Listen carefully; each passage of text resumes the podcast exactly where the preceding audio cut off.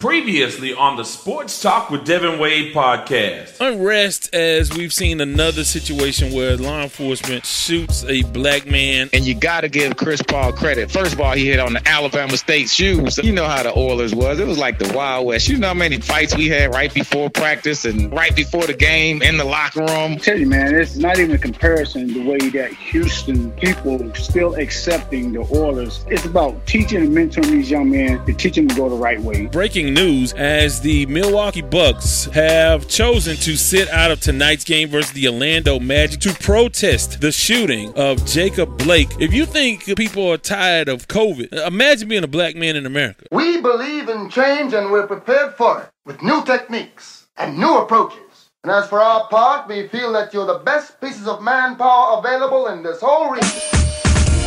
Let it go out there today, baby. Three, two, one. And once again, our mighty ship is back on course. Welcome to the Sports Talk with Devin Wade podcast. Oh, mama, there goes that man. You roll. Ladies and gentlemen, the star of our show. Welcome, welcome, welcome to the Sports Talk with Devin Wade podcast. We have a great episode for you this time out. I want to thank you guys. If you are coming back, we certainly appreciate you coming back to listen again. And if this is your first time, we certainly appreciate you coming and we invite you to come back time and time again and become a part of this community that we call Sports Talk with Devin Wade. A lot of fun stuff, a lot of fun ways to be interactive, and we encourage you to do just that. Going to give you a rundown of the episode, but first and foremost, want to tell you about a couple of ways to get involved. You can go to the WadesWordProductions.com website. That's WadesWordProductions.com. That way, you can subscribe to the email list, go back and listen to past episodes, or see whatever else I have going on in uh, in my life as it pertains to the world of media, whether it's the TFE or maybe it's what I'm doing on stage, some YouTube stuff, whatever. Wade's Word Productions is your one-stop shop for that, and of course you can subscribe to the email list. The other way is by calling the sports line 832 941 6614. You can leave a message 24 hours a day and give us your take on what you think of episodes. If you have questions, if you have comments, if you want to give us your two cents about any given topic, 24 hours a day, 832 941 6614. Just leave a message and you may be on the very next episode of the Sports Talk with Devin Wade podcast. So uh, you can follow me on Twitter at Wade's Word. And of course, you can go to the Sports Talk with Devin Wade page and group on Facebook. And there are poll questions there from time to time. People post things about the favorite teams or just information they come across. It's a real nice, fun community, and we want you to be a part of it. Now, this time out, because of the gravity of what's happening in the world of sports, world was shaken up by the NBA players initially refusing to play. That led to uh, sports teams and sports leagues around this country taking uh, a step away from the games to protest social and racial uh, injustice in America after the police shooting of Jacob Blake. Shot seven times in Kenosha, Wisconsin. And, uh, you know, it's really just torn open the wounds of George Floyd all over again, and I have some comments on that. But we also reached out to Reverend DZ Cofield of Good Hope Missionary Baptist Church. Not only is he a radio personality and, of course, a, a reverend of a, a, huge church here in the city of Houston, but he's also an activist, a scholar. He really uh, has his boots on the ground and is in uh, really active in the community. And we wanted to get his take and his thoughts on the entire situation with the athletes and where do you focus all of that energy that is resulting from this protest. Where do you go from here? He gives us his take on that and some insight and some historical perspective. Also, our special teams unit. I call the special teams unit a group of friends of the show that frequently appear. This time, Terrence Harris, a writer for the Houston Defender. He's written for the Houston Chronicle and for newspapers all over the country, NOLA.com uh, or the Times Picayune. Uh, did I say that right? I, don't know, but, but he's written for newspapers all over the country, and he joins us frequently, and we get his take in the second half of the show. We have our resident DJ, DJ Anarchy, in the building or on the mix, and that'll come up at the halfway point. And of course, uh, we will skip out on a Lamont Award, but we'll have more of those coming in the coming episode. So with that, I want to get into some headlines. In headlines, the sports world as we know it changed fundamentally forever after the events of this week. Led by the NBA and then uh, followed by leagues and players and players unions from around this country, it has been a tremendous history making week in the world of sports. It just it blows me away what happened and I think that now players and players unions uh, realize their power. And we realize, I mean, I think it started with COVID and not having games and people wanting to force players back on the field. Regardless, they wanted to, to have fans in the stands. They want to just don't. Re, we're gonna re, disregard all of the health information, all of the stuff that we know that will put people's lives in danger. We're just gonna. We need sports from the highest office in this land. We need sports. And then the players decide, hey, we're going to empower ourselves with how we come back, when we come back, if we come back. And now you see, since then, the killing of George Floyd, the shooting of Jacob Blake, Breonna Taylor. We've seen these things. And just the, in the case of George Floyd, the video, so tremendously powerful and, and hurtful. Now you see Jacob Blake shot seven times in the back. And we have a video of that. And it just doesn't make sense that black men and women in this country continue to disproportionately be killed, hurt, maimed, mistreated at the hands of law enforcement. And the NBA players saw that, realized that, realized that, you know, it, it's a sickening feeling. And there's no escapism when you're in that bubble. These players were away from their families. It was just basketball and then they're uh, sequestered in this area in Disneyland. Can't go anywhere. They can't get away. There's no way to get away from the feelings that you feel when you see something like this. And it moved the Milwaukee Bucks, George Hill and Sterling Brown, and eventually the rest of the Milwaukee Bucks to to the point that we're not going to play. We're not going to play anymore until something changes. We, we need to be out. We are the richest, most high profile people in in society for the most part. And obviously there are many more richer people that don't have the same fame recognition. They don't have 5 million Twitter followers. We are the most powerful, famous folks around, especially in the black community, and we can affect change. And you know what they did? They affected change. And so now what they're doing is so brilliant because in the NBA, let, us start with the NBA and then we'll see what, we'll kind of go through some of the others. But in the NBA, what they're doing is brilliant. They said, we're not going to play. But we need unless we come up with something. We need we need to partner with our, the the league owners, team owners, and we need to come up with ways that we can affect change and reform. And they're using the team owners as proxies. You go do our bidding because, yeah, we're millionaires, but you guys are billionaires. We can't go play golf with the senator. We can't call the president up. Uh, you know why the owners can do that? Is because they contribute millions and millions of dollars to PACs and political campaigns and to other things that would curry them political favor. And so now the players are taking advantage of that. They're using that to say, okay, no, let's open up our NBA arenas and make them voting centers. Let's use some of this uh, commercial airtime to promote a social reform agenda. Let's work together on some of these things. And it's working incredibly well in this stage.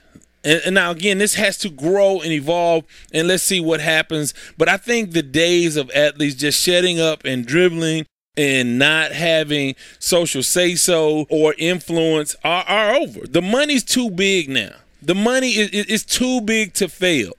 So while the owners they want to wag their fingers and have control over these uh, their teams and the players that play on those teams, the talent, the uh, the actual product is saying no, no, no, no, it's not going like that anymore. And the owners have no choice.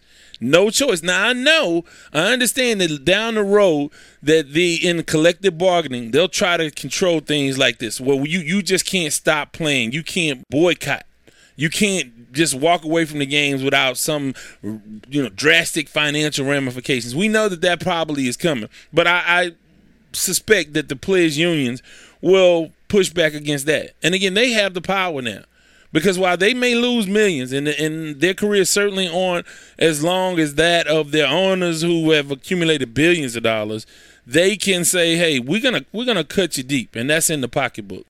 So now we see it, and that's some of the sort of the, the financial business stuff. But let's let's take let's rise above that and look at what we saw this week. We saw players of all creeds and colors come together and say Black Lives Matter the NHL, the National Hockey League, with I don't know, I, I would say a handful. I, I, don't know what the number is. I certainly know that it's it's a low, low number of black players came together, sat out for two nights. I mean, it's been unbelievable. Tennis, Naomi Osaka, Major League Baseball. What happened between the Marlins and the Mets was amazing. They went onto the field and they lined up along the baselines and for 42 seconds had a moment of silence and then walked off the field and refused to play that night. The Astros and the Oakland A's last night, what they did was tremendously powerful. They lined up along the baselines on Jackie Robinson Day, a day designed to honor the memory of Jackie Robinson. And on that day, every major league player – wears the number 42, Jackie Robinson's number, which is retired in baseball. And what they did was they put a number 42 Astros jersey on one side of the batter's box.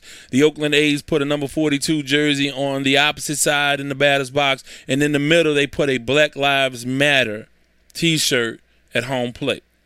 Now, this is in Major League Baseball. And then both teams saluted one another and then walked off the field refusing to play last night. Unbelievable stuff, powerful stuff. I have teared up so many times because of the beauty of the power and the pain and the suffering that is so real. It's a it's been a powerful week. Doc Rivers comments. Dominic Smith, pitcher for the a player for the um, the New York Mets. Just powerful, powerful stuff. Chris Webber, even Kenny Smith walking off the TNT set. I mean, this is big, and it's led by young men who want to affect change. I mean, it's just been an incredible week, and I think that some of the things that that you know you're gonna have some pushback, and you're gonna have, uh, although, and we had this discussion, Jared Kushner wanting to call LeBron James. I say don't take the call. 66 days to the election. You don't want to be. There's nothing. No, whatever we want to do is long term.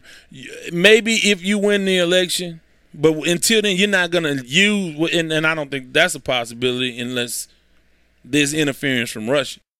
But what are you going to do other than use me as a prop between now and election day? I, I don't. I think LeBron. I'm. I'm sure that he's savvy enough. I don't think that that's something that he's trying to deal with because it's going to take more than the uh, than the the blusterings of a, a person that's really doesn't have the interests of black people in mind anyway. This is going to take systemic change.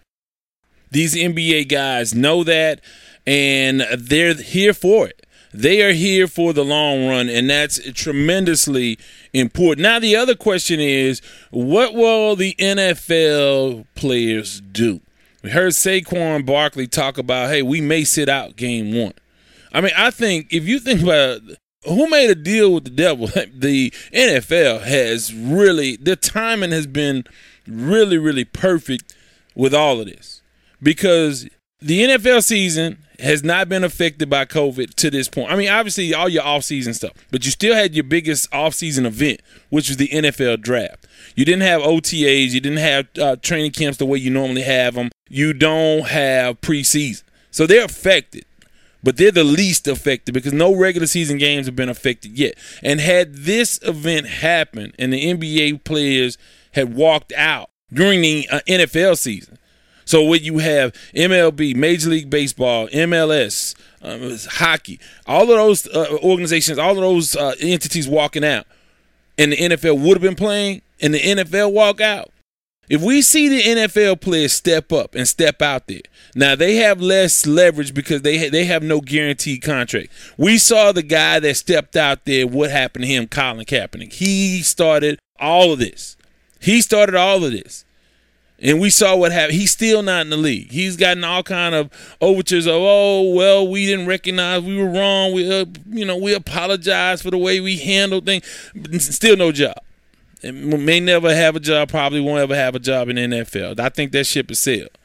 So those players have less less leverage unless they unite. Now, again, it's a small. The sports world is very small. You these guys know each other. They have same agents. They have, uh, you know, they do commercials and things together. They know one another. It will be interesting to see how this is handled with the NFL players moving forward. Now we've seen everybody return to play. Now everybody's okay. These three days, it was three days of, of unrest, and now the players have gone uh, moving forward with the playoffs and all of that. And we'll have to see what happens. And, and, God forbid there's another incident. And of course, we almost know certainly that there was statistically there will be another incident. But we'll have to see what the NFL players do. Because if the NFL comes to a screeching halt behind social issues, that will shake up this country in ways that we haven't seen. Because there's nothing more popular than NFL football in the United States. So with that, I want to hear what you guys have to say before we get into our interview with Reverend DZ Cofield in a segment that we call We the People. Time for We the People.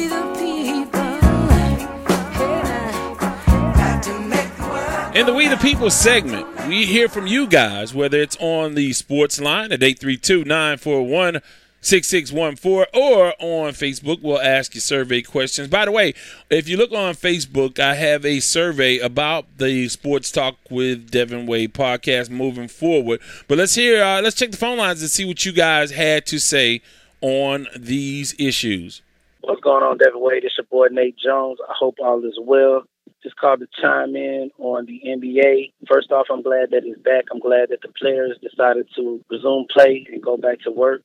I personally think that they have a better chance of getting the messaging out there in the manner that they want to get it out there if they remain visible on the platform that they have because the alternative is go home and it'd be like it's been the last three, four months with no platform that people can see you on, you know, re- tune in to see you all together.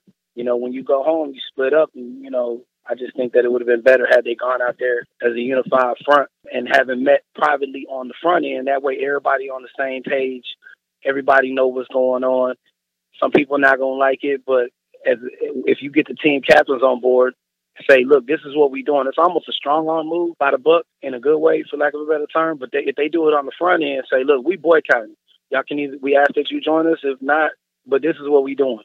And so I think everybody going damn near had to jump on board at that point because then it would have been even bigger rift than it is allegedly, you know, behind closed doors. So that's all I want to say, man. I am kind of with LeBron. If he was allegedly angry about that, now I'm sure he might have been mad that they didn't go through him. Eh, eh, you know, based on what the reports say, I don't know the truth. I'm not going to put that all on him like that. But I will say he's right. I think from this perspective, the Buck should have, I think, reached out to everybody privately before they made their official decision. Well, not before they to let them know what their official decision was, because I don't mind the Going ahead and stepping away if that's what they want to do. That's what they wanted to do. I'm with them. But I think they should have let everybody know that's what they were going to do on the front end and say, look, this is what we're doing. We asked that you join us. And I think that would have been a more effective move as opposed to them, you know, dealing with the backlash of the alleged bickering going on behind closed doors. But hope I was well with you. I got the Clippers in six, winning it all, baby. Thanks, Nate, for calling. We certainly appreciate it. I think the Milwaukee Bucks' decision to not play was not strategic as much as it was emotional. Both teams were at the playing site. They were on site in uniform and dressed to play. Orlando was out warming up, and Milwaukee they got together and said, "Hey, man, we can't do this. This, this makes no sense." And, and, I think that was the emotional decision made in the moment. As far as the bickering between in in the room deciding which way we're gonna go, what decision we'll make. I don't really like to get into how the sausage is made. You just want them to come out unified. I don't need to necessarily know. And I know Stephen A. Smith thought it was important enough to put you know sort of throw LeBron under the bus. But I don't think it's important how, what bickering goes on behind closed doors. I think what's important is when they come out of that room, what is the decision that they all will stand behind. Let's see what's next. Hello, Devin Wade. Uh, this is Dave Bosby Shepard. Glad to finally call in to Sports Talk with Devin Wade. I just want to say that uh, I'm glad to see that the NBA is returning back to play it was my hope that they just shut the whole season down. But I understand that to really enforce change, it's going to take everyone to do it. All African American athletes should shut down at the same time. You, you can't just have basketball, maybe some of baseball, and none of the NFL. It, it's going to have to take everyone to get involved. And that's when I think you'll find significant change. Uh, I think a shutdown would have, you know, really sent a message out, you know, that people are tired. You know, I mean, it's just on a weekly thing where we're having to see ourselves slaughtered in the street. So again, uh, you know, I'm glad to see the NBA back. I was really enjoying the games. Uh, it it kind of gave me a feeling of hope just seeing uh just seeing the league go on during this pandemic. So, you know, that's my comment. You all have a great day. Devin, this is Joe Gordwin. Hey, I just learned of the uh, boycott today. I was wondering why the Rockets game went on, but I think it would be better, beneficial to the NBA players if they just boycotted the season, just completely canceled the season because they have a lot of power. People will listen. They have a strong influence. People are in basketball just to let the public know how serious they are. Okay, so I, that's my thoughts. So, what's your thoughts on it? Thanks, Dave and Joe, for taking time out to call. You know, I don't know what the right answer is to play or not to play. I know that if they don't play, they're talked about quite a bit. And if they do play, they have the benefit of being on this platform. So, I think uh, either way, had they gone home and just continued to be activists, maybe that would have been effective in just saying, hey, we don't, or maybe the sports world would have moved on. I don't know. I'll get your take on that. I'll put a poll question on the Sports Talk with Devin Wade group page so you guys can uh, vote on that. With that, going to take a time out, come back on the other side, have Terrence Harris coming up. But first, we have Pastor DZ Cofield and uh, his conversation, his take on what the players should do moving forward. This is the Sports Talk with Devin Wade podcast, anywhere you get your podcasts. Sports Talk with Devin Wade wants to thank our sponsor, Kofi Bankis and CoBank Homes. The vision at CoBank Homes is simple, and it stems from the belief that clients can trust CoBank to guide them to realize one of, if not the single largest investment decision they will ever make their home. CoBank simply looks to build lifelong relationships through service. They do this by using faith, knowledge, and technology to guide clients through the process of achieving their real estate goals. Be it buying, selling, or investing in real estate, contact Kofi at 832 757 7950. That's 832 757 7950. CoBank Homes through Keller Williams.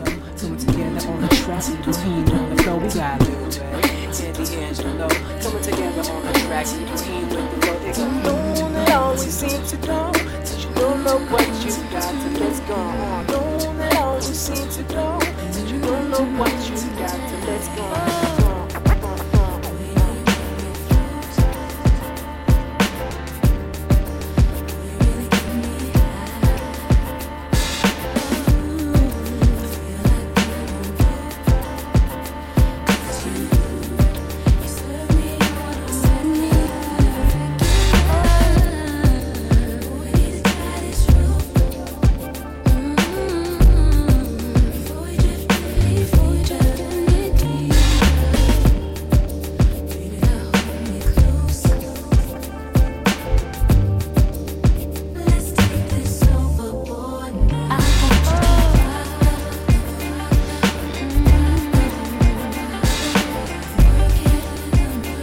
Welcome back to the Sports Talk with Devin Wade podcast. Our resident DJ, DJ Anarchy on the mix. And again, to submit your music, music at wadeswordproductions.com. If you're a DJ, no matter uh, what the genre, if you play music, you want your music heard, we'll play a snippet at the halfway point and play an extended portion of a mix or a track at the end of the podcast. Well, right now, I want to get into our discussion with Reverend D.Z. Cofield of Good Hope Missionary Baptist Church. He's not only a, a talk show host, a reverend, he's a an activist, and he's active in the community. And I thought it was important to get his opinion on uh, where the players should go moving forward and provide a little bit of context to what we're seeing from our athletes these days. Here's our conversation with Pastor DZ Cofield.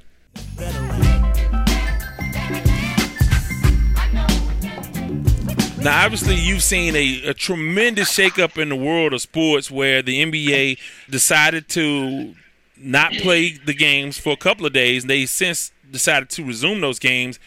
What are your thoughts on the NBA players walking out and saying, hey, we have to do something to sort of make change and we're not going to tolerate the status quo? Yeah, well, Devin, first, let me tell you, uh, I, I appreciate you having me on your show as a guest. I think for me, my initial reaction was just really being proud of the young brothers for making that stand. And for those who have criticized them saying, well, they should have done more, you know, the fact of the matter is those players who were our heroes, and I'm talking about those who played in the 70s and the 80s and the 90s, those people that we laud and venerate did less from the perspective of taking a public stance. I mean, you almost have this iconic picture of, you know, Bill Russell and Jim Brown and several brothers to basic silence over the years in terms of a public stance to now a real sense of consciousness among these young players. And so I really applaud them for what they did. I think they felt like they had to do something I think to criticize them regarding a failure to present a long term plan is unfair uh, because that's not what they were attempting to do. They literally were simply saying, you know what, we're frustrated, we're emotionally wiped out, and we just can't go out there and play a game. And we're not going to go out there and play a game. And here's why we're not going to go out and play a game. And the fact that they've decided to come back and resume the season you know, I certainly respect that. My understanding is that, you know, LeBron was of the mindset to just not go back at all. And you and I and Ralph and Kev talked earlier on your show just about whether or not they should have even come back and played. Because in a very real sense, what what we're being shown by the ugly people in our society is it's okay for you to entertain us just don't have an opinion and don't try to educate me in any way. Just go out there and play ball because that's what I'm paying you to do. And I sense that LeBron was basically feeling like, no, you're not going to silence me and I'll show you. Now, you know, the Players Association voted to resume the games. I don't know how long that's going to go um, because I still think the season is, in terms of continuing and completing itself, is tenuous at best. But to see the other leagues step in as well, to see, for example, Major League Soccer step in. I mean, they have about, I think, 3% of their players are African American. And for them to say, you know, MLS to say, hey, no, we, we're not going to play. We, we're going to take a knee. To see the WNBA step up and say, we're going to take, to see the NHL, I'm sorry, the 3% number was in the NHL for them to take a, a, a knee and, and the National Hockey League and to say, you know what, we're not going to play. I mean, so this is there's a consciousness that's coming. I'm interested to see when it's going to hit football, if it's going to hit football, and if players are going to demand that something be done. I know several teams canceled their practices. One of the most notable teams that didn't cancel their practice is the team that is quote unquote America's team, and that's the Cowboys. And so it's going to be interesting to see if this is going to become pervasive and result in a change in in policies and other things. Yeah, and I think a number of things. Football is the other shoe that if it drops, it really will have ramifications that like we've never seen because there's no sport more popular than the NFL in American society. And if that in fact happens, and then they're so the NFL has such an ability to control their guys because those guys don't have guaranteed contracts. So we saw I mean again it all a lot of this started with them not re-signing Colin Kaepernick, with no team re- signing him after he became a free agent. That's when, and, and, again, he served as an example of what happens to you when you step out there. Now you hear lip service from owners and and uh, coaches, and even from Roger Goodell himself, the commissioner. There's certain owners that haven't spoken up about it, but if this bleeds over into the NFL, this can be really, really massive in ways that we we've never seen before. We'll have to see what takes place with that. But what what about this generation have you seen that says this was the generation that would step out and do this? Or is this just a natural progression as we've evolved as a subgroup in the American fra- fabric? Yeah, I don't I don't think it's a, a natural progression, but I do think it's a progression and it's a progression that has come about out of a sense of consciousness, the recognition that while there were strides that were made in the 60s and the generation afterwards benefited from it, I think this generation now has accepted the fact that just because you can eat in the restaurant of your choice or live in most neighborhoods that you choose to live in or drive whatever you want to drive, that there's more to life than those things. And so I think they're simply saying, we're going to be respected and we're not going to accept less than that. And it, it's challenging, I think, people across the board because what's happened is, and I think this is a fundamental shift that's taken place. In the past, we have focused on the pain and problems in the Black community, but we have not focused on the practices and the policies that have created the pain and the problems in the Black community, and the policies and practices that perpetuate the pain and the problems in the Black community. And so now we have a, a generation who is saying, no, let's let's stop looking at the symptom and let's deal with the root. And now there's this realization of these symptoms, you know, and I think, you know, we saw it in Kenosha where Jacob Blake is shot in the back seven times. You know, they're claiming that there was a knife in in his vehicle. They said that he told them there was a knife in the vehicle. All of us know that there were a number of ways that that could have been handled that didn't result in him being shot seven times in the back. But you contrast that with a 17 year old who's running down the street with a long gun and the police basically wave at him and they keep on going. And they're coming up with all kinds of excuses to justify this.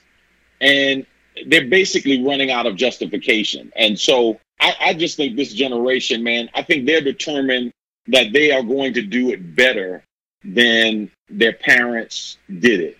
I just see a sense of they're going to be better parents. They're going to be better students. They're going to be better uh, stewards of the world. They have a greater consciousness, and I, I think they're doing a tremendous job.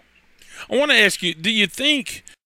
And and I thought about this because when you think about Ali stepping out there when he did, and Jim Brown, and even a little bit later Curt Flood, Kareem Abdul-Jabbar, all those guys that stepped out, they had the backup of political and religious leaders and it seems to me a little bit unfair that the burden for so much has fallen on the professional athlete.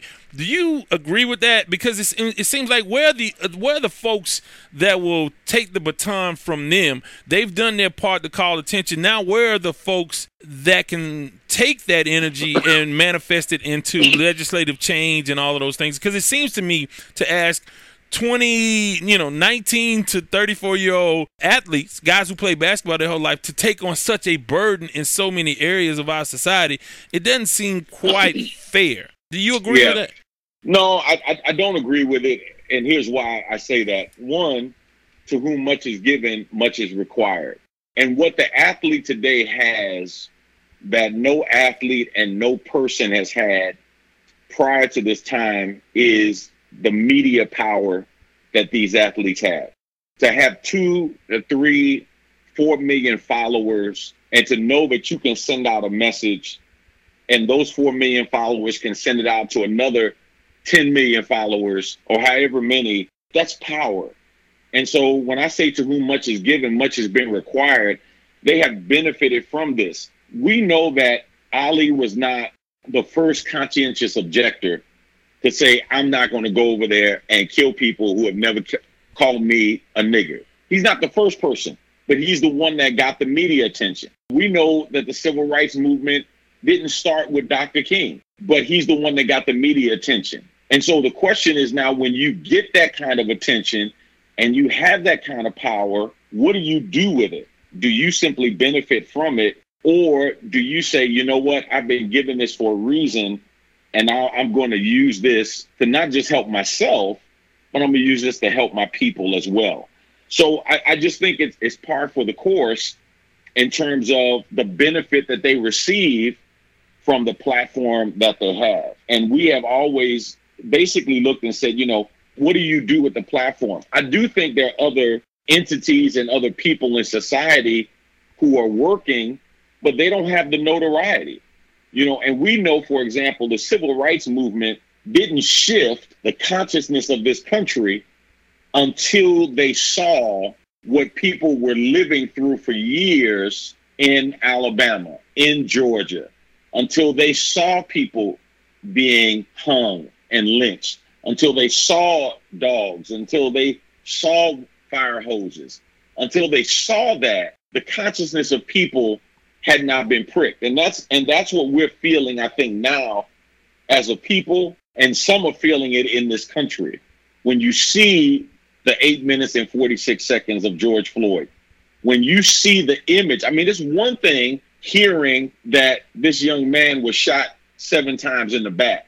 It's one thing to hear that. But man, when you see it, and it's like, because there's a part of you that when you hear it, you have to go, oh man, it can't be like that. Like it can't, it, the dude couldn't really walk around, had his gun out, and had his finger on his trigger the whole time. It, it couldn't have happened. When you see it, and so that's that's the power of I think the imagery. And I will say this: I think it's the responsibility of not just the athletes, I think it's the responsibility of anybody who has a microphone, who has a platform, who has a camera, who has a following to speak to this injustice, whether they're white or black. But I will say this if those of us who have a passion for this and those of us who are people of color, if we don't speak out against it, then it's hard for us to hold anybody else accountable to say, you need to talk about it. Yeah, and what I was really referring to is that I think, obviously, yeah, I do think it's the player's responsibility to take on more of a burden, whether it be speaking out, whether it be a more of a even a financial or time commitment to certain causes. I just when I think about it though, what I was alluding to was that okay, you had Ali, but Ali was able to defer to uh, the Nation of Islam and for a brief while Malcolm X. You had Martin Luther King there. You had uh, all of the leaders uh, of SNCC and all of those those people that you can while the, the players can get the attention, they defer to the folks who can really take the baton and go and get things done. Now you look at the athlete today. We talked about this. Uh, some people saying, "Well, they don't have a plan," like you talked about. Uh, they don't have a plan. Well, again, it shouldn't be their responsibility to come up necessarily with a plan. So that that's where I was coming from with that one. What no, I, no, and I and I agree. I agree with you, Devin. I don't I don't put the burden on them to come up with a plan. And I think what they have done in stepping out, to be perfectly honest with you, is that they basically said, look, we're doing all that we can with the platform that we have. Now do what you can with the platform that you have. Elected officials, do what you can. Don't go into public service, for example, a community activist, and then come out of office 20 years later, a multimillionaire detached from your community. You know, that make sure that there's a, a sense of consciousness there. And that's what they're demonstrating for me a, a sense of consciousness. And arguably, you know, when we go back to those players, I, like, I don't know who's supporting these players. I don't know if they have and who is investing in them and speaking into their lives. You mentioned, for example, Ali having the Nation of Islam and King and others having the church. But let's be honest, you never heard about you heard about the moral cry for justice from people like Russell and Jim Brown and others, but you never heard about a foundation of spiritual foundation behind them. They found strength with each other. And so I, I just think that it everybody has a responsibility, I think, to look in the mirror and say, what can I do in order to facilitate the change that needs to happen in this world? And that's why, you know, even on my show, I always close my show by quoting the late Vernon John, who said, You see a good fight, get in it. You know, don't stand on the sidelines. And then I add, if you don't see a good fight, start a good fight. John Lewis called it good trouble. And so I just think that these brothers said, here's what we can do, and this is what we're going to do. And now I think it's incumbent upon all of us to say, okay, what can I do? And am I willing to do everything that I can possibly do to facilitate this change. A couple more things before we let you get out of here. I want to guess through the magic of the Sports Talk with Devin Wade podcast. Imagine that you have uh, you're on a Zoom call with the NBA players in the bubble. What would you tell them about moving forward? Uh, what advice would you give them for moving forward and directing this energy? Where? Where would where would you ask them uh, or direct them to focus their energy moving forward? Yeah, I think so. To me, I think that the question is really about where their passion is. And I think it would be incumbent upon me to basically present to them the number of pressure points that are out there because there's so many areas that need to be addressed. I mean, you can talk about disparities in healthcare, you talk about issues of education, you talk about police brutality and criminal injustice. I mean, you know, you, you can talk about any industry in this country and you will find those disparities. And so for me, what I would want to encourage them to do, maybe even before presenting to them some different ideas, is present them a bibliography and say, hey, man, here are five books that I think would be excellent for you to read. And let's talk about how these things are manifested throughout our society. So, for example, we hear people talking about racial reconciliation. And now House Resolution 40 that was first initiated by John Conyers that has been picked up by Congresswoman Sheila Jackson Lee, you know, this discussion around reparations is now, you know, getting a little traction. Well, what a lot of people don't know, including black people, is not only has this country paid reparations for people who have been done wrong, but this country paid reparations coming out of slavery. The problem was they paid the slave owners reparations. They paid the slave owners who lost their property. They gave them reparations, but they never gave the slaves or the descendants of slaves reparations. So before you can talk about whether or not you can give somebody reparations, let's just own the fact that you need to because you've done it before, because the precedent has been set. And so um, I give you an example. Man, I've had some conversations with the USDA. The USDA is where loans and, and money and grants come to the farm community. African American farmers, man, are, are treated so bad in the USDA, you know, where you have, for example, white farmers applying for a loan or grant, and they'll get a notice in 30 to 60 days. Black farmers apply for it and they get it in a year. You know, it's like so do we not see the discrepancy there? Do we not see the discrepancy when a white person walks into a bank and they apply for a loan and they get it without any questions, and a black person walks in with a higher credit rating and more income and gets denied in that same bank? Like, like they need to understand how simple this is. And so that educational process is big. I think we're still and one of the reasons we cannot or have not addressed many of the systemic issues is because we're still reacting and responding to the pain and the problems, and we haven't begun to really focus on the practices and the policies. And so, because of that, we're still reacting. We're still in reactionary mode to somebody getting shot. And somebody said it the other day after the shooting of this young man in Kenosha, Wisconsin. They said, man, can you just stop shooting us? Right. But in, in, in some ways they can't because the policies and the perceptions and the perspectives have not changed. And so because they haven't changed, people's behavior is not changing. And so how do we how do we address get away from the fruit and deal with the root? How do we get to beyond the symptoms and deal with the root causes of these issues?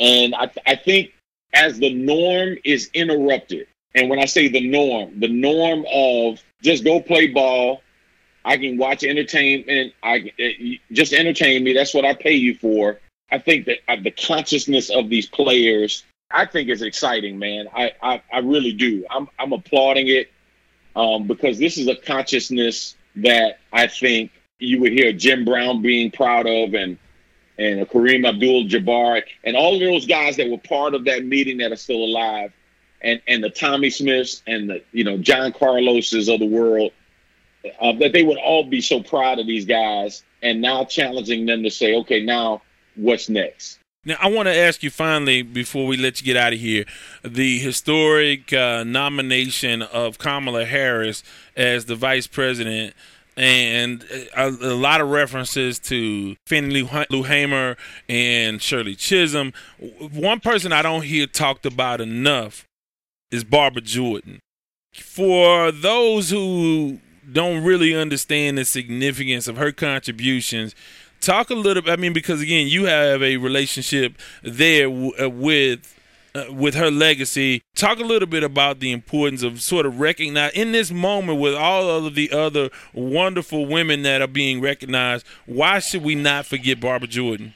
Yeah, so as you stated, I, have had a relationship with this family, her family, for 26 years. Actually funeralized not just Barbara, but uh, her sister, one of her sisters, and her mother. Uh, her other sister is still alive and is still a member of our church. I just think all of us are really not just the sum total of our experiences, but there's a tapestry that has been woven together that has covered us, that has created opportunities for us to be who we are. You know, you hear people, for example, in sports talk about how great Kobe is. And you know, whether Kobe could have taken Mike when they were both in their prime, but there wouldn't have been a Kobe without a Mike. Talk about the dominance of a Shaquille O'Neal, um, but there would have never been a Shaq if there wasn't a Wilt Chamberlain.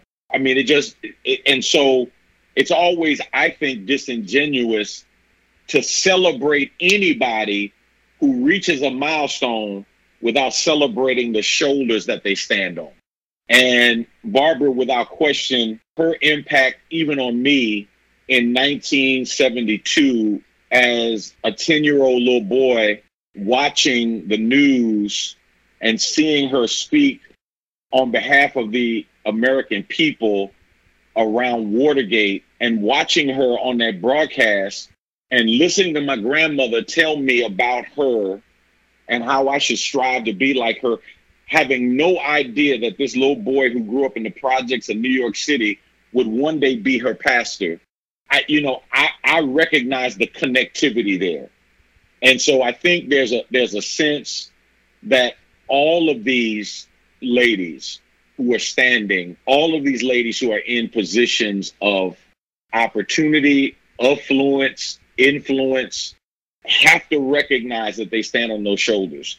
And there, there wouldn't have been a, a Kamala Harris if there wasn't a Barbara Jordan. There wouldn't have been a Barbara if there wasn't a Shirley Chisholm. I mean, you can just keep on going back, you know. And so I, I just think it's it's a tremendous testimony to this generation continuing that legacy, being in the position. I think it just speaks volumes of and reveals to the world the quality, character, the competency of people of color of HBCUs, of the Divine Nine. I mean, it, it just it just opens up the door for a sense of appreciation and recognition that we have, I think, longed for from the majority community, but we really didn't need it in terms of validity of the people that have been produced in those institutions and have been part of those organizations. Well, like I said, I mean, it's a, a, a really incredible time we're living in, and I know that uh, you have your hands filled uh, with the responsibility of being a spiritual leader for so many people. Tough, tough times. But how can folks hear you on the radio or hear your sermons or hit you up on social media? How can folks reach out and connect with you? We have listeners literally all over the the country and all over the world. Uh, how can they get to you? Yeah, so they can reach me at our church, goodhope.org. That's one word, G O O D H O P E dot org. They can also follow me on social media at DZ Cofield. Um, no spaces, no periods, no underscore. Just D as in dog, Z as in zebra, C O F I E L D. And we'll be launching some some other pieces. Of course, Real World, Real Talk is uh, our broadcast, and I'm putting out podcasts and messages. And so if they just Google Real World, Real Talk, they'll be able to follow me as well on those various social media platforms. Um, but I do agree with you, Devin. I think, man, we're, we're in tremendous times. We're in very trying times. And, you know, the question that we have now is what are we going to do uh, with the times and the opportunities that we have? Uh, just like those players are stepping up. I had a meeting earlier today, and and I was meeting with faith leaders uh, from around the state who are planning a conference uh, that's coming up. And, you know, it, the conversation was really, really nice. And, you know, it's about, you know, social justice and, and helping poor people, et cetera. And I just started challenging them to think through. It's, it's kind of disingenuous to talk about how you're going to help poor people when there are people who are sitting next to you who are creating and perpetuating the poverty that you're saying you're trying to help relieve. And how do we really call these things what they are, man? And, you know, for people who are people of faith, call it sin, call it wrong, call it immoral, and then speak to how do we make those changes. And so, yeah, you can find me anywhere, man. Just like I said, Google me, text me, come to our website. You know, one of the things that that I'm, I'm really intent on is making sure that we encourage people emotionally, but we also want to engage people intellectually and challenge them to think beyond the status quo, to think beyond the box that we typically find ourselves in, to say, how can I be more? How can I do more? And how can I help other people be and do more? Well, that's uh, that's awesome, and like I said, it's a challenge that we all face moving forward. I want to uh, thank you again for joining us, and again, wanted your take on such an important issue, and uh, we look forward to possibly visiting again in, in, the near future. Yes, sir. Appreciate it, Devin. Appreciate you, man, for for what you do, KTSU and the community. Um, you you bring so much, both in terms of you know sports talk and just bringing a, a, a really great perspective and then also with your love for music as well. Um, you you hit us in both the head and the heart, man. So I appreciate you, brother. Hey, well, thank you so much. All right, man. I want to thank Pastor DZ Cofield for the conversation and the insight and the thoughtful words, really kind words. I really appreciate that. You know, sometimes in the moment I have a hard time accepting those uh, those compliments. And and again uh, I certainly appreciate them and I appreciate him and his input and maybe we'll have him back on the podcast. But the conversations aren't over because uh, now we go to one of the special teams unit members our guy Terrence Harris a writer for the Houston Defender great writer with great insight himself. Let's get into our conversation with Terrence Harris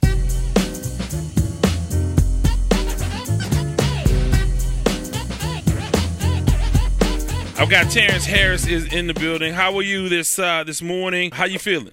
Man, I'm feeling. I'm I'm doing all right, man. Hanging in there you know, trying to figure out what's going on out here, just like just like us all right about now. Yeah, well, we've had uh, an opportunity to have a, a, brief discussion before we got started, but uh, didn't anticipate that uh, we would be having this kind of conversation this soon. But I wanted to get you on because uh, obviously, man, we have seen reverberations around the world of sports, uh, coming from the world of sports throughout uh, our society over the last couple of days, with a number of leagues and games being canceled and all because of the shooting of Jacob Blake in Kenosha, Wisconsin, the NBA decided they led the way. The Milwaukee Bucks led the way, saying that they would not play boycott the game uh, in protest of the Jacob Blake shooting and the desire to want social change. What do you think about the things that have happened over the last what 36 hours or so? You know, I've really been impressed. I've been impressed. I've been proud. I mean, you know, because all along, I mean, you know, like it's been it's been interesting to to kind of, you know, like at this point in your life, understand that you know this is the young people's fight, and they're, you know, and they are they are really picking up the torch, and they are they, you know, and and they're moving forward with it in, in very bold, strong ways. And I think you know this this is you know seen you know nowhere bigger or no no more blatant than, than our, professional sports leagues. I mean, you know, whether it be the NFL or the NBA.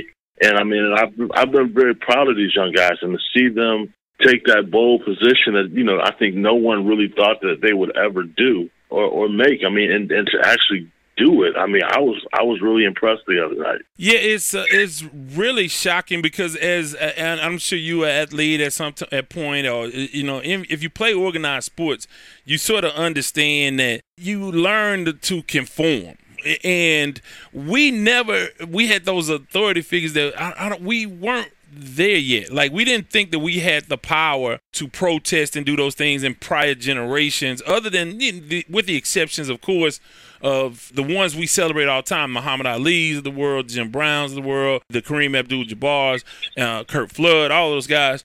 What do you think it is about today's athlete that empowers them to make a move like this? Kind of, you know, to piggyback a little bit off of what you were saying, though. I mean, like we came up in, in an era where you know, like the, I mean, the hierarchy of the coach was supreme. I mean, what the coach said, dude, you did. I mean, even if it was ridiculous. I mean, if the coach told you to go knock down a wall, that's what you did. You you, you didn't defy the coach ever. So, yeah, and that's kind of how we grew up through this whole thing. But I mean, I think at some point, I believe that you know that, that next generation I don't think that that was good enough for them. I mean, I think that they wanted to know, okay, if you want me to knock down this wall, but why? You right. know, and, and, and them having them having the boldness to, to you know, and what we thought it was obviously being out of line, but really, I mean, it was being bold and saying, hey, if you want me to do something that's ridiculous, explain it to me. Right. You know, and and, and I think it, it, it kind of grew, it's kind of grown from there. And I think that you know we've also you know a point now in this era where we're just tired. We're sick and tired of still having to go through the same things that we were going through in the 18 late 1800s and, and, and 1900s. And I mean, and we're like, hell, we've had a black president now. This this should have been stopped. We, I mean, you know, we've shown y'all that we are on equal footing. We're, we're equal to y'all and, and, and every way, shape, or form. We, we, a black man has led this country and led it well. So we, we're like, hold on, where is our respect? Where is the, the, the understanding that we're people too? We, you know, and we deserve, we, we demand, you know, to be treated fairly. And we're, we're no longer marching anymore. You know, we're tired because we, we're tired of that, and we know that don't mean much to y'all anymore. We're willing to fight for what belongs to us, and we will stop your business in a heartbeat if you don't do us right. And I mean, and I think so. Know, I think that's where it's coming from, and I think that's where these young people are at. And I, like I said, I applaud them. What I think is brilliant about what they're doing is they're saying, look, we're millionaires and we have all of this money, but our, the owners of these leagues have relationships. They can actually go and make phone calls. They have more power to make some things happen with the monies that they donate and with the things they do with uh, with politics and political campaigns and all of those things. That hey, I can't get to the senator. The senator may not listen to me, but you have a relationship. You play golf with him. You you are with him more than I am. You have the uh, the ability to, to pick up the phone and make that call because you had that relationship. And I think that they want to use these owners as proxies to push forward a social agenda, which I think is is really really brilliant. I want to ask you about the play. A couple of the guys that really have led this. I want to talk about George Hill for Milwaukee. He he was seemed to be the first guy to be really adamant about not playing. And then I also want to ask you about LeBron and the Players Association, the Players Union rep Chris Paul. Want to ask you about those three uh, guys and what do you think of those three individuals and how they've handled this moment? Well, I, I, I thought that you know for George Hill for, for a guy who has really, really ne- said next to nothing throughout much of his career. I mean, he's been just kind of an unassuming kind of guy. But I thought he had the most poignant moment in, in this whole bubble experience because you know he he was the first person to say we shouldn't really be here. Right. Now, now Kyrie said, Kyrie said, I'm not going. Kevin Durant said, I'm not going. But here was a guy who was there who said it. He said, but we, sh- I came, but we should not be here. This is not, this moment is too big for basketball. We should never have come here. And I felt like, and he was the first person inside of that bubble to say that. And, and lo and behold, I mean, like I said, it, it was just, it was that aha moment where you were like, okay. And I think that, after that, you started to hear a few more rumblings. I mean, and, and and I felt like you know maybe like a LeBron James. LeBron's always kind of been out there on the on on the, on the front lines in terms of social social justice and and, and and speaking up. And so it was no surprise to to see him do and say the things that he said and and, and be unapologetic about it. You know, he's been you know he's been fantastic in my mind. I mean, you know, Chris Paul you know, as the union president, I mean, he, he, you know, he's been strong, and here's a guy who's who's very articulate. I mean, and, and, and no one can can say anything about this this guy's intelligence. I mean, he really is smart. But I think you know the way he's playing everything. I think he's playing it smart because he's the guy that has to kind of be that go in between. And I think him and Michael Jordan, uh, we're hoping. I mean, it's you know that between the two of them, they can put together a plan that everybody will be able to live with. I mean, you know, going forward, and I, I believe that that's um, that's what's happening right now. So I, I've been really, you know, it's been great to see all three of those those young guys really come, you know, coming to their own in a lot of ways during this time. Want to ask you about the other leagues that got involved. The WNBA has been about it. They have represented.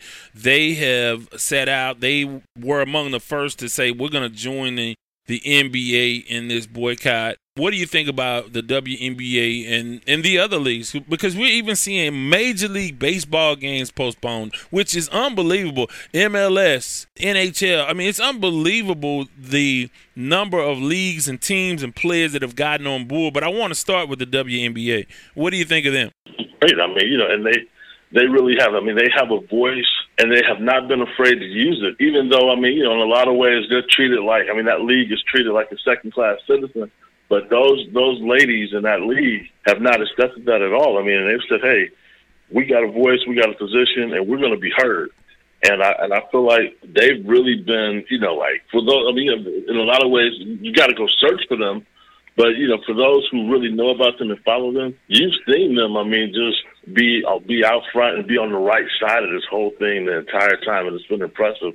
And I felt like the the shirts the other day with the seven bullet bullet holes in the back, or you know, gunshots yeah. in the back. I mean, it, that was that was powerful, man. I mean, and it, but it just it just hit home. I mean, if you're if you're not inspired by what they're doing, something's wrong with you. You better check your heartbeat. Yeah, and I, I think one of the, the more poignant moments, there have been several. I mean, several that you can count on. Uh, count Dominic Smith, uh, his tearful post game interview the other night. Also, Doc Rivers' comments. Uh, you saw Chris Webber and even Kenny Smith on the, the TNT set. The NHL all came together. Uh, but, you know, the thing that stood out to me that was very powerful was the Mets last night doing the 42 second. They went onto the field and for 42 seconds were there silently, and then they walked off and and postponed the game. I thought that that was really moving for a league that's not known. I mean, the African American numbers are down in the in the league from a height in the 70s and the 80s, where you, that's the height of black participation in Major League Baseball. Now the numbers are down, but still that league came together. It's just an amazing thing to see what do you think will happen moving forward uh, in the coming days, weeks, months, and years? I think what we're, you know, not what we're really waiting to see, I believe, is we're waiting to see what the NFL is going to do. I mean, and how the NFL players are going to really move and how the, how the NFL owners are going to accept how they move because I think they've been the most difficult to really change. I mean, you know, they, what those owners have done to Colin Kaepernick, you know, is, is, is still sickening. And people don't understand. I mean, like they, they did they did some cursory stuff yesterday, calling practice and that sort of thing. Although, mind you, the Texans did not. They went ahead. They felt like their scrimmage was important enough, so important that they went ahead and did had their scrimmage last night, which I don't necessarily agree with. I thought that was just not. It just didn't match all of the things that O'Brien has been spewing out his mouth. Or or, or, or, the the McNairs. Yeah, or the McNairs. Yeah, but but you know, but but O'Brien has been so you know so out front and and so you know under just the whole uh, George Floyd ordeal. I mean, you know, but then you didn't think it was important enough last night to not hold that scrimmage. I mean, and maybe hold it tonight because it's clearly they're not practicing today. So why not hold it tonight? But you know, he chose to go forward, and so you know, you got to look at the, the NFL still with a little bit of a side eye and wonder what are they going to do because see those players don't have the same latitude as the NBA and, and Major League Baseball and those other leagues in the sense that these players for the most part did not function under guaranteed contracts. So the owners have far more control over what they say and do. And the owners have, they have sent a message to these guys through Colin Kaepernick and how they've done him that hey, if you step out of line we will, we will, we will eliminate you. We did it with a Super Bowl quarterback. If we did it with a Super Bowl quarterback, we won't hesitate to deal with that defensive tackle, that offensive lineman, that running back, that wide receiver. You know, nobody, no one person is bigger than our league. No movement is bigger than our league, and that's the message that the NFL has sent. And we got to see, you know, how this is going to play out. So the NBA on move, they've uh, apparently voted to move forward with the playoffs. Do you think that that was the right decision? Is that is that the right thing to do? Yeah, I, I think it was. I mean, I think that you know the their whole goal was to bring attention to to the situation, and I, I don't think anyone can deny that that has happened. I mean, they they they did something that that no one thought that they would do, and no one thought that they really could do, and that is they paused the NBA's business for two days. And not only you know, not, and, only, and, not only in the NBA, but for a number of other sports, a lot of sports around the country came to a halt because of what those NBA players did. Yeah. Yeah. So I mean, so I, I felt like because of that, they they they made their point. I mean, I I think that they did.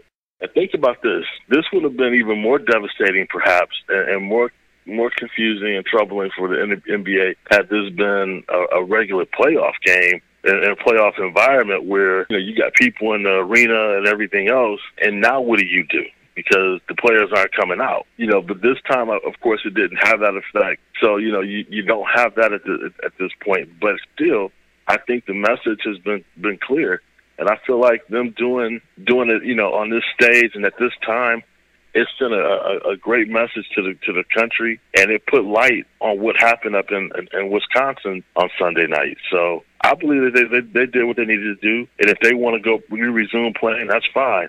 Now, the only thing that I say is this is to me. I have an issue with trying to call this a boycott. I still I, I agree that it's more of a pause because guess what? They're still going to they're, they're still going to play those games. So those, you know, and, and it really has just extended the time in that bubble for some teams. yeah, Orlando. Teams, uh, yeah, Orlando, Portland. Those teams on the brink of elimination. Yeah, you're right. Yeah, but yeah, yeah. And, and, and for everybody, I mean, think about even if this push, this pushes their entire calendar back. So that means that you'll come out. The the two, the two teams that, that ultimately play for the championship will, you know, will, will be in the champ in the bubble at least two or three days longer than you know than they would have had had this not happened. So everything's still the NBA is still going to get a chance to do its business. Right, but I want to, uh, like I said, the impact of what this means for athletes moving forward, understanding their power. I said with COVID and uh, with them not being able to play, with certain players and certain leagues not being able to play, and certain other players refusing to play. I thought that this is an opportunity for play, college players to realize their value and their worth and their power.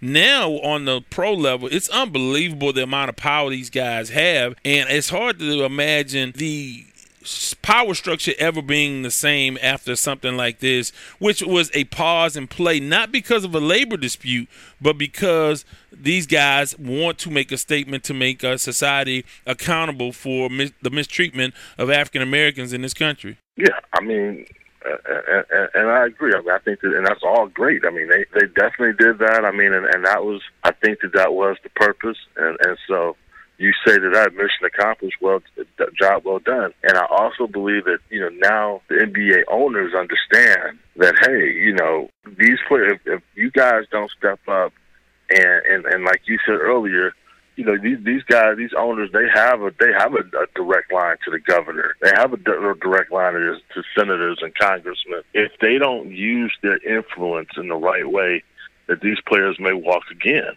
Now, I do think that, but also get ready for this one too, though, guys. The NBA owners are not, they're going to be smart with this. Wait till the next collective bargaining agreement. They're going to put something in place in hopes of, you know, that, that they hope will prevent a demonstration like this from ever happening again. They'll I said try that. to anyway. I said that. I thought Yeah. uh, they're not going to see power like that without an opportunity to see. Right now, it's too hot. They can't make those moves because, again, they can't take the PR hit, and they can't, frankly, fracture the relationship with the players at this point because the players do have power. But look for the day when they will try to regain some of the power, and they'll do it through, like you said, collective bargaining. Because you can't even isolate guys anymore, like the NFL did with Colin Kaepernick. You know, you can't do that in the NBA, and that's another reason why they have the ability to do so. The message is, if they stay together. They can do anything they want to do, but they have to stay uh, unified as a labor force. Yeah, and, and and they will. I mean, but you, yeah, people, and and and, and if they don't necessarily stay together, at least you know be be willing to follow the majority rule kind of thing. I mean, because I don't think that they all agreed on what was next.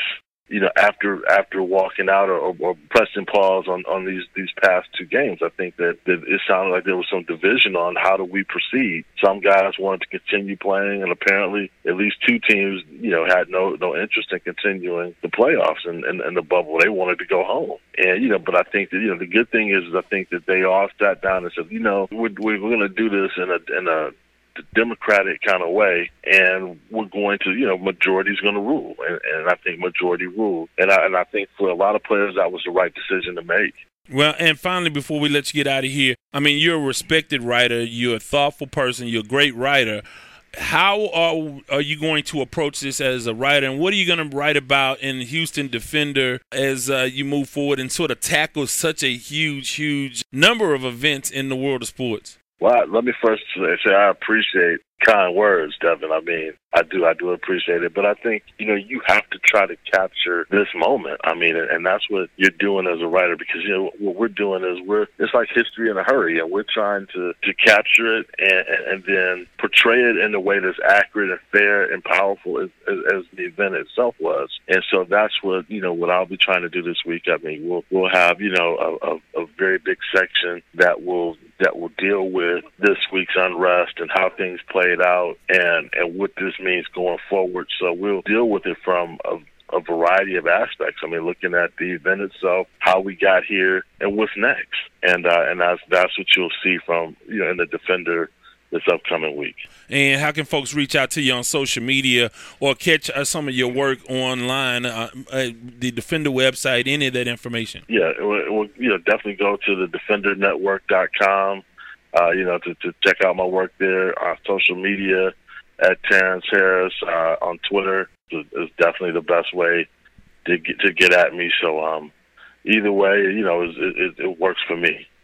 Hey man, we certainly appreciate it. And again, I always want to get your take on things uh, of an important nature like this, uh, so we can get. Uh, I mean, of course, you have historical perspective. You've been in the game for a long time. You have a, a sort of a, a omnipotent look at this thing when you think about history and and sort of projecting what will happen moving forward. So we certainly appreciate you.